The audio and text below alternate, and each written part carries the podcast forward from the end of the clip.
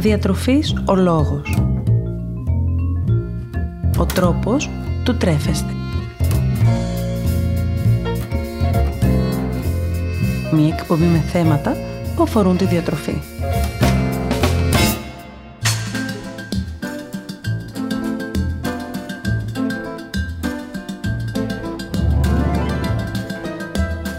Καλησπέρα σας. Είμαι η Μαριάννα Μανώλη, διαιτολόγος διατροφολόγος και σήμερα, με αφορμή της Σαρακοστή που έχει ήδη ξεκινήσει, επέλεξα να μιλήσουμε για τι άλλο παρά για την νηστεία. Ποια είναι τα βασικά λάθη που κάνουμε όλοι στην νηστεία; Μπορούν να νηστέψουν όλοι. Και φυσικά η νηστεία είναι τελικά ένα είδος αποτοξίνωσης, όπως οι περισσότεροι πιστεύουν.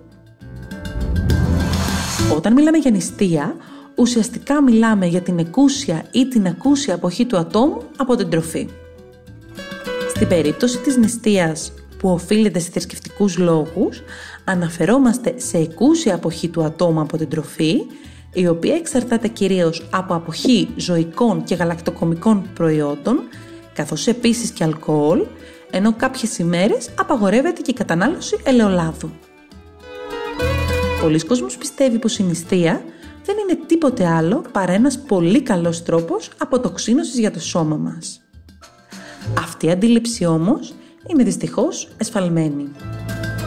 Και αυτό γιατί ναι μεν η νηστεία στην πνευματική της υπόσταση έχει ως στόχο την πνευματική κάθαρση του ατόμου, αυτό όμως είναι κάτι που δεν μπορεί να υποστηριχθεί οργανικά. Ας δούμε λίγο τι εννοούμε. Ο κόσμος, μιλώντας για διατροφική αποτοξίνωση, αναφέρεται ουσιαστικά, όπως έχουμε ξαναπεί και στο παρελθόν, σε ένα είδος οργανικής κάθαρσης του οργανισμού από τις διάφορες τοξίνες που προσλαμβάνει μέσω του φαγητού. Χρησιμοποιεί συνήθως ένα διατροφικό σχήμα, το οποίο αποτελείται από φρούτα και λαχανικά και ορισμένες φορές από κάποια ροφήματα. Το γεγονός όμως ότι κάποιες ζωικές κυρίως τροφές θα πρέπει να καταναλώνονται με μέτρο γιατί είναι πιθανό να εμπεριέχουν κάποια μη υγιή θρεπτικά συστατικά όπως είναι τα κορεσμένα ή τα τρανς λιπαρά, δεν σημαίνει πως και η μη κατανάλωσή τους εμπεριέχει αποτοξινωτικό χαρακτήρα για τον οργανισμό. Άλλωστε δεν θέλω να ξεχνάτε, το έχουμε πει και θα το ξαναπούμε πάρα πολλές φορές μέχρι να γίνει πλήρως κατανοητό, ότι αποτοξίνωση στον οργανισμό κάνουν μόνο το ήπαρ, τα νεφρά και το έντερο.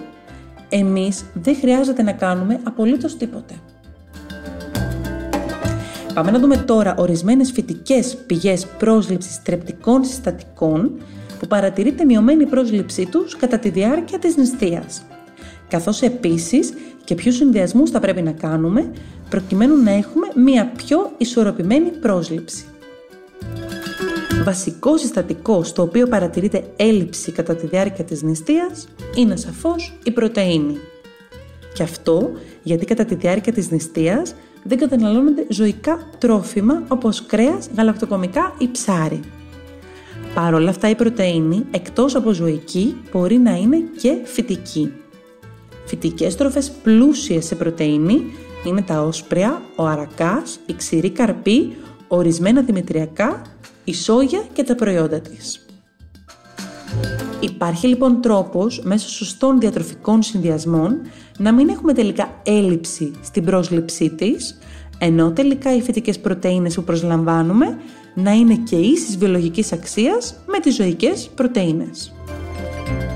Τέτοιοι συνδυασμοί μπορούν να είναι η κατανάλωση οσπρίων μαζί με δημητριακά ή ξηρούς καρπούς ή και σπόρους.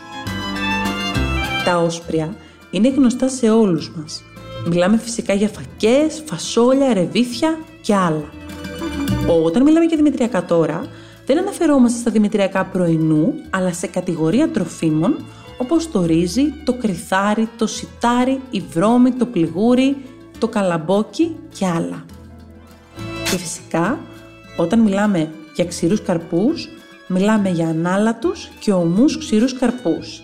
Ενώ όταν αναφερόμαστε σε σπόρους, μιλάμε για το σουσάμι ή το ταχύν ενδεχομένως και άλλους σπόρους, όπως για παράδειγμα τους κολοκυθόσπορους. Στη συνέχεια, ένα συστατικό στο οποίο παρατηρείται μειωμένη πρόσληψη είναι ο σίδηρος. Ο σίδηρος απαντάται στη φύση με δύο μορφές. Έχουμε το νεμικό σίδηρο που βρίσκεται κυρίως στις ζωικές τροφές και το μη αιμικό σίδηρο που βρίσκεται κυρίως στις φυτικές τροφές. Φυτικές τροφές που αποτελούν πλούσιες πηγές σιδήρου είναι τα όσπρια, τα φρούτα και τα λαχανικά, η ξηρή καρπή, τα δημητριακά, καθώς και τα φυτικά ροφήματα, όπως για παράδειγμα φυτικά ροφήματα αμυγδάλου ή σόγιας. Μερικοί τρόποι για να αυξήσουμε την απορρόφηση του μη αιμικού σιδήρου είναι η προστίκη βιταμίνης C στο γεύμα μας.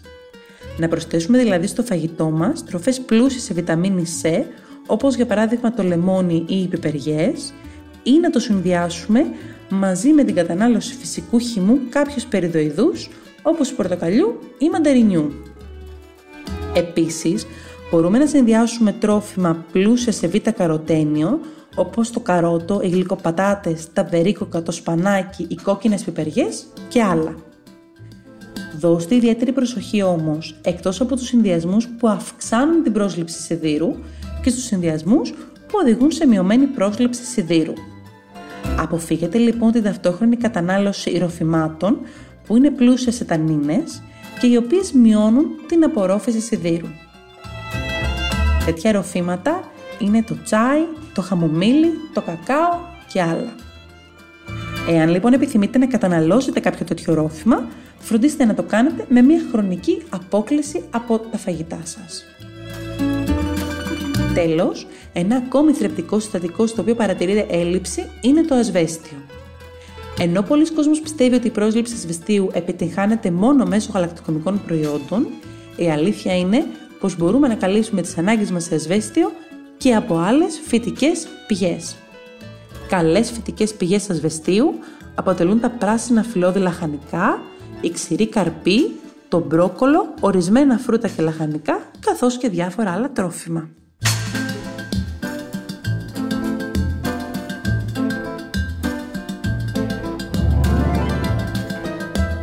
Μπορούν τελικά να νηστέψουν όλοι. Η απάντηση σε αυτό το ερώτημα είναι ναι. Εάν δώσουμε έμφαση στην πρόσληψη των τροφίμων που καταναλώνουμε με τέτοιο τρόπο ώστε να μην έχουμε διατροφικές ελλείψεις, μπορούμε όλοι να νηστέψουμε. Σίγουρα, εάν πάσχουμε από κάποιο νόσημα, θα πρέπει να εμπιστευτούμε έναν διαιτολόγο διατροφολόγο προκειμένου να μας βοηθήσει, δίνοντάς μας ένα νηστήσιμο πρόγραμμα διατροφής προσαρμοσμένο στις ανάγκες της πάθησής μας και τις δικές μας, με τέτοιο τρόπο ώστε νηστεύοντας να μην θέσουμε τελικά σε κίνδυνο τον οργανισμό μας και την υγεία μας. Σε τι θα πρέπει να δώσουμε ιδιαίτερη σημασία όσον αφορά το φαγητό που καταναλώνουμε κατά τη διάρκεια της νηστείας. Όπως αναφέραμε και προηγουμένως, ένα θεραπευτικό συστατικό στο οποίο παρατηρείται έλλειψη ως προς την πρόσληψή του είναι οι πρωτεΐνες. Εκτός όμως από πρόβλημα στην πρόσληψή του, συνήθως έχουμε και πρόβλημα στην αντικατάστασή του. Και τι εννοούμε με αυτό; Ένα βασικό λάθος που τείνουμε να κάνουμε όσοι νηστεύουμε είναι η αντικατάσταση τροφίμων που είναι πλούσια σε πρωτεΐνες με τρόφιμα που είναι πλούσια σε υδατάνθρακες. Αντικαθιστούμε δηλαδή την κατανάλωση του κρέατος με την αυξημένη κατανάλωση ψωμιού, ζυμαρικών ή και πατάτας. Με αυτόν τον τρόπο καταλήγουμε τελικά να έχουμε αυξημένη πρόσληψη θερμίδων και όχι ισορροπημένη πρόσληψη θρεπτικών συστατικών. Θα πρέπει λοιπόν να προσπαθήσουμε να αντικαταστήσουμε τροφές όπως το κρέας ή τα γαλακτοκομικά προϊόντα με αντίστοιχες φυτικές τροφές πλούσιες σε πρωτεΐνη, όπως είδαμε και προηγουμένως, δηλαδή τα όσπρια, τους ξηρούς καρπούς, κάποια δημητριακά όπως η βρώμη ή η κοινόα ή ακόμα και με ζωικές τροφές που επιτρέπεται η κατανάλωσή τους κατά την νηστεία, όπως τα θελασσινά και τα όστρακα. Στη συνέχεια, ένα άλλο φαινόμενο που παρατηρείται κατά τη διάρκεια της νηστείας είναι η αυξημένη πρόσληψη λιπαρών.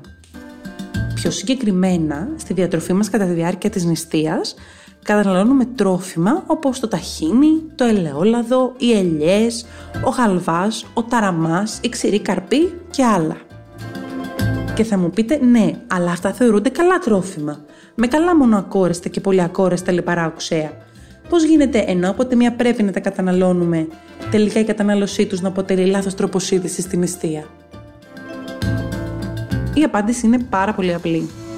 Κανένα τρόφιμο, ακόμα και αν περιέχει καλά θρεπτικά συστατικά, δεν θα πρέπει να προσλαμβάνεται σε μεγάλες ποσότητες μέσα στην ημέρα. Και αυτό γιατί παρότι μπορεί να είναι ωφέλιμο για τον οργανισμό, αυξάνει ουσιαστικά τη θερμιδική πρόσληψη, με αποτέλεσμα το ισοζύγιο ενέργειας του οργανισμού μας να γίνεται φυτικό. Οι θερμιδές δηλαδή που καταναλώνουμε μέσω του φαγητού να είναι πολύ περισσότερες από τις θερμίδες που καταναλώνουμε μέσω της άσκησης. Επομένως, θρεπτικά τρόφιμα μεν, περίσσια ενέργεια και θρεπτικά συστατικά στον οργανισμό από την άλλη. Καταλήγουμε λοιπόν κάπως έτσι σε αυτό που διαρκώς λέμε ότι θα πρέπει να δίνουμε σημασία εκτός από την ποιότητα και στην ποσότητα του φαγητού που καταναλώνουμε. Τέλος, ένα ακόμη πρόβλημα κατά τη διάρκεια της νηστείας είναι η κατανάλωση γρήγορου φαγητού. Είτε αυτό προέρχεται από έξω, είτε δημιουργείται εντός σπιτιού.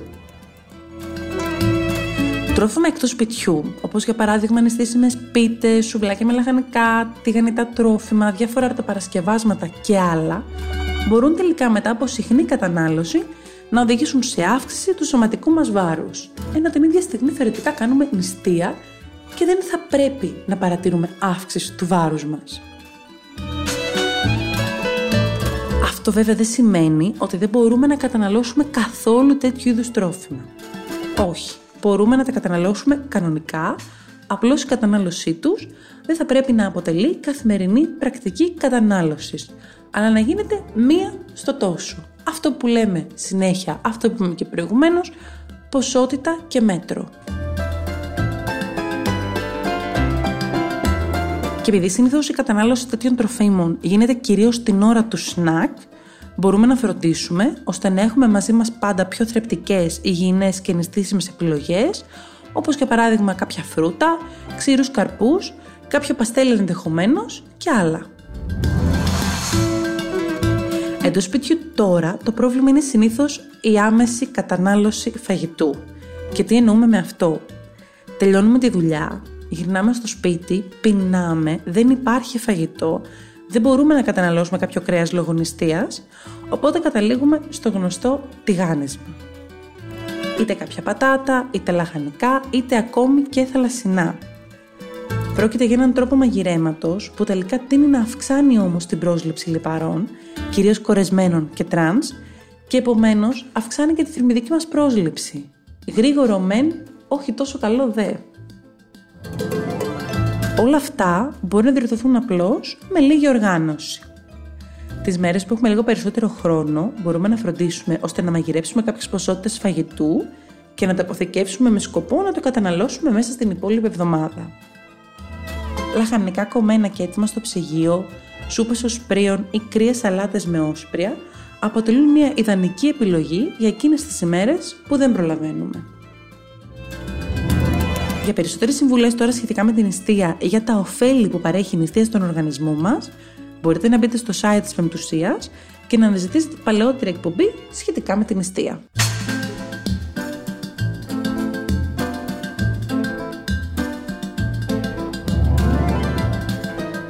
Η συμβουλή μου σήμερα για εσάς έχει να κάνει με όλα εκείνα που θα πρέπει να προσέξετε κατά την αγορά των σαρακοστιανών εδεσμάτων. Σύμφωνα λοιπόν και με τις οδηγίες του ΕΦΕΤ, του Ενιαίου Φορέα Ελέγχου Τροφίμων, πάμε να δούμε σε ποια σημεία ακριβώς θα πρέπει να δείξουμε ιδιαίτερη προσοχή ώστε να αποφύγουμε να θέσουμε σε κίνδυνο την υγεία μας. Ξεκινώντας από τα θαλασσινά, πρώτο σημείο στο οποίο θα σταθούμε είναι τα κεφαλόποδα, δηλαδή τα θαλασσινά όπως το χταπόδι, το καλαμάρι, το θράψαλο και άλλα. Στο εμπόριο κυκλοφορούν είτε ως νοπά, είτε ως κατεψυγμένα, είτε ως αποψυγμένα. Στην περίπτωση των νοπών κεφαλόποδων, θα πρέπει να δείχνουμε ιδιαίτερη προσοχή στα οργανολεπτικά τους χαρακτηριστικά. Η οσμή τους λοιπόν θα πρέπει να είναι ευχάριστη και να παρομοιάζεται με την οσμή της θάλασσας και δεν θα πρέπει να είναι δυσάρεστη ή να μοιάζει στην οσμή στην αμμονία. Θα πρέπει η επιφάνειά τους να είναι υγρή και να γυαλίζει, ενώ η σάρκα τους να είναι εξίσου συμπαγής και ελαστική. Όσον αφορά τα πλοκάμια και τις βεντούζες τους, θα πρέπει να αντέχουν στο ελαφρύ τράβηγμα και φυσικά να μην αποσπώνται εύκολα. Τέλος, τα μάτια τους θα πρέπει να είναι γυαλιστερά και χωρίς κοιλίδες. Για τα κατεψυγμένα κεφαλόποδα τώρα, το σημείο στο οποίο θα πρέπει να δώσουμε ιδιαίτερη σημασία πριν την αγορά είναι να μην φέρουν αλλοιώσεις στη χρειά τους. Από εκεί και πέρα, μετά την απόψυξη του προϊόντος, θα πρέπει να προσέχουμε ώστε να μην παρατηρούνται τυχόν αλλοιώσεις τόσο στο χρώμα όσο και στην οσμή του προϊόντος. Σε κάθε περίπτωση θα πρέπει να αγοράζουμε κατεψυγμένα τρόφιμα τα οποία φέρουν στην ετικέτα τους σήμα αναγνώρισης της εγκατάστασης από την οποία προέρχονται. Τέλος, για τα αποψυγμένα κεφαλόποδα θα πρέπει εξίσου να φέρουν στην ετικέτα τους ότι παράγονται σε συγκεκριμένες εγκαταστάσεις, καθώς επίσης να φέρουν και ένδειξη ότι πρόκειται για αποψυγμένο προϊόν. Στη συνέχεια έχουμε τα οστρακοειδή, δηλαδή τα μύδια, τα στρίδια, τις γυαλιστερές και άλλα. Σε περίπτωση λοιπόν που τα οστρακοειδή πολλούνται μαζί με τα κέλυφη τους, θα πρέπει αυτά να είναι κλειστά και να μην μπορούν να ανοίξουν εύκολα. Αν είναι ενδεχομένως ελαφρώς ανοιχτά, θα πρέπει με την ελάχιστη πίεση που θα τους ασκηθεί να κλείνουν ερμητικά. Το εσωτερικό τους θα πρέπει να είναι καθαρό, άοσμο και υγρό, ενώ η σάρκα τους υγρή και προσκολλημένη επάνω στο κέλυφος. Επίσης, στην αγορά διατίθενται και ορισμένα αποφλειωμένα όστρακα, κυρίως τα μύδια, τα οποία θα πρέπει να διατίθενται πάντοτε πάνω σε πάγο και η σάρκα τους να είναι γυαλιστερή και να μυρίζει θάλασσα. Τα κατεψυγμένα αποφλειωμένα όστρακα τώρα, όπως είναι και πάλι τα μύδια, θα πρέπει να φέρουν στη συσκευασία τους το σήμα αναγνώρισης της εγκατάστασής τους. Τα μαλακόστρακα τώρα είναι τα τελευταία θαλασσινά που θα δούμε και μιλάμε ουσιαστικά για τις καραβίδες, τους σακούς, τα καβούρια και άλλα. Μπορούμε να τα συναντήσουμε στην αγορά εξίσου είτε ως νοπά, είτε ως κατεψυγμένα, είτε και ως αποψυγμένα. Στην οπή μορφή τους θα πρέπει να προσέξουμε λεπτομέρειες παρόμοιες με αυτές των κεφαλόποδων. Θα πρέπει λοιπόν η οσμή να είναι ευχάριστη, τα πόδια τους να είναι προσκολλημένα στο σώμα και ολόκληρα, το κεφάλι τους και ο θώρακάς τους να είναι ανοιχτόχρωμα και όχι σκούρα ή με μαύρες κοιλίδες. Επιπλέον, θα πρέπει η μεμβράνη του θώρακά τους να είναι τεντωμένη και ανθεκτική ενώ αν είναι ζωντανά θα πρέπει να διαθέτουν αντανακλαστικές κινήσεις τόσο στα μάτια όσο και στις κεραίες και στα πόδια. Όσον αφορά τώρα τα κατεψυγμένα και τα αποψυγμένα μαλακόστρακα, ισχύουν ακριβώς τα ίδια σημεία που ισχύουν για τα κεφαλόποδα. Στη συνέχεια, πάμε να δούμε τα υπόλοιπα εδέσματα στα οποία πρέπει να δώσουμε προσοχή. Βασικός σαρακοστιανό έδεσμα είναι ο ταραμάς. Θα πρέπει λοιπόν το χρώμα του να είναι ομοιόμορφο σε όλη την επιφάνειά του, η σύστασή του να είναι μαλακή και η γεύση του να μην βγάζει πίκρα ή κάποια όξινη γεύση. Σαφώς, ιδιαίτερη σημασία θα πρέπει να δείχνουμε σε σημάδια αλλίωσης που τυχόν να φέρουν, όπως είναι ενδεχομένως η εμφάνιση μούχλας, η ξηρότητα ή η τάγκηση. Άλλο έδεσμα το οποίο καταναλώνεται κατά την περίοδο της νηστείας είναι τα λαχανικά με τη μορφή τουρσί θα πρέπει όσον αφορά το τουρσί να καταναλώνεται με μέτρο και ιδίως από τα άτομα εκείνα τα οποία έχουν κάποια ευαισθησία στο στομάχι. Τέλος, μην ξεχνάτε να δίνετε και εδώ ιδιαίτερη σημασία στην ετικέτα κάθε τροφίμου, αφού εκτός από τη θρεπτική τους ανάλυση ή τις πιστοποιήσεις που φέρουν, μπορούμε να πάρουμε και πληροφορίες για τυχόν αλλεργιογόνα συστατικά που μπορεί να περιέχουν, όπως για παράδειγμα οι ξηροί καρποί, οι οποίοι ενδεχομένως σε κάποιους ανθρώπους να προκαλέσουν αλλεργία. Σήμερα νομίζω πως αξίζει να μιλήσουμε για ένα τρόφιμο το οποίο κατά τη διάρκεια της νηστείας αποτελεί μια ιδανική επιλογή αφού εκτός από ιδιαίτερη θρεπτική αξία μπορεί να καταναλωθεί με πολλούς και διαφορετικούς συνδυασμούς. Και μιλάω φυσικά για τα ρεβίθια. Τα ρεβίθια είναι πλούσια σε υδατάνθρακες, πρωτεΐνες, φυτικές ίνες, καθώς επίσης μονοακόριστα και πολυακόριστα λιπαρά οξέα. Επιπλέον, είναι πλούσια σε μέταλλα όπως το ασβέστιο, το κάλιο, το νάτριο, το σελήνιο, ο σίδηρος και άλλα. Περιέχουν βιταμίνες του συμπλέγματος Β, βιταμίνη C, βιταμίνη Α, βιταμίνη Ε και Κ. Έχουν χαμηλό γλυκαιμικό δείκτη κάτι που τα καθιστά ιδανική επιλογή και για όσους νοσούν από σακχαροδιαβήτη τύπου 2. Εξαιτίας των φυτικών ινών που περιέχουν, βοηθούν στην καλή λειτουργία του γαστρεντερικού συστήματος, βοηθούν στη μείωση της προσλαμβανόμενης χολυστερόλης, δρώντας έτσι προληπτικά ενάντια στα καρδιαγιακά νοσήματα, καθώς επίσης βοηθούν με την κατανάλωσή τους και στην πλήρωση του αισθήματος του κορεσμού, δίνοντας μας έτσι την ικανότητα να διαχειριστούμε ακόμα πιο εύκολα το σωματικό μας βάρος. Τα ρεβίθια, όπως αναφέραμε και προηγουμένως, είναι πλούσια σε πρωτεΐνες και μάλιστα περιέχουν μια πολύ μεγάλη ποσότητα αμινοξέων σε σωστή αναλογία για τον ανθρώπινο οργανισμό. Συνδυάστητα μαζί με δημητριακά, ξηρούς καρπούς και σπόρους για ακόμη καλύτερη πρόσληψη της πρωτεΐνης που περιέχουν. Τέλος, η κατανάλωση ρεβιθιών φαίνεται να συνδέεται με πρόληψη ενάντια σε κάποιες μορφές καρκίνου. Καταναλώστε τα ρεβίθια σας είτε με τη μορφή σούπας, κόκκινης ή λεμονάτης, είτε ως χούμους, είτε ως κεφτέ μέσα σε τορτίγες ή μαζί με κάποιο συνοδευτικό όπως ρύζι. Σας περιμένω στο Instagram, Διατροφής ο Λόγος και στο Facebook Μαριάννα Μανώλη, Διατολόγος Διατροφολόγος, να μοιραστούμε παρόμοιες ιδέες σχετικές με το φαγητό, καθώς ακόμη και να συζητήσουμε τις δικές σας απορίες ή τις δικές σας ανησυχίες σχετικά με τη διατροφή. Να θυμάστε να απολαμβάνετε τις στιγμές σας και να μην ξεχνάτε πως εμείς ορίζουμε το φαγητό μας και όχι το φαγητό μας εμάς. Καλή σας συνέχεια!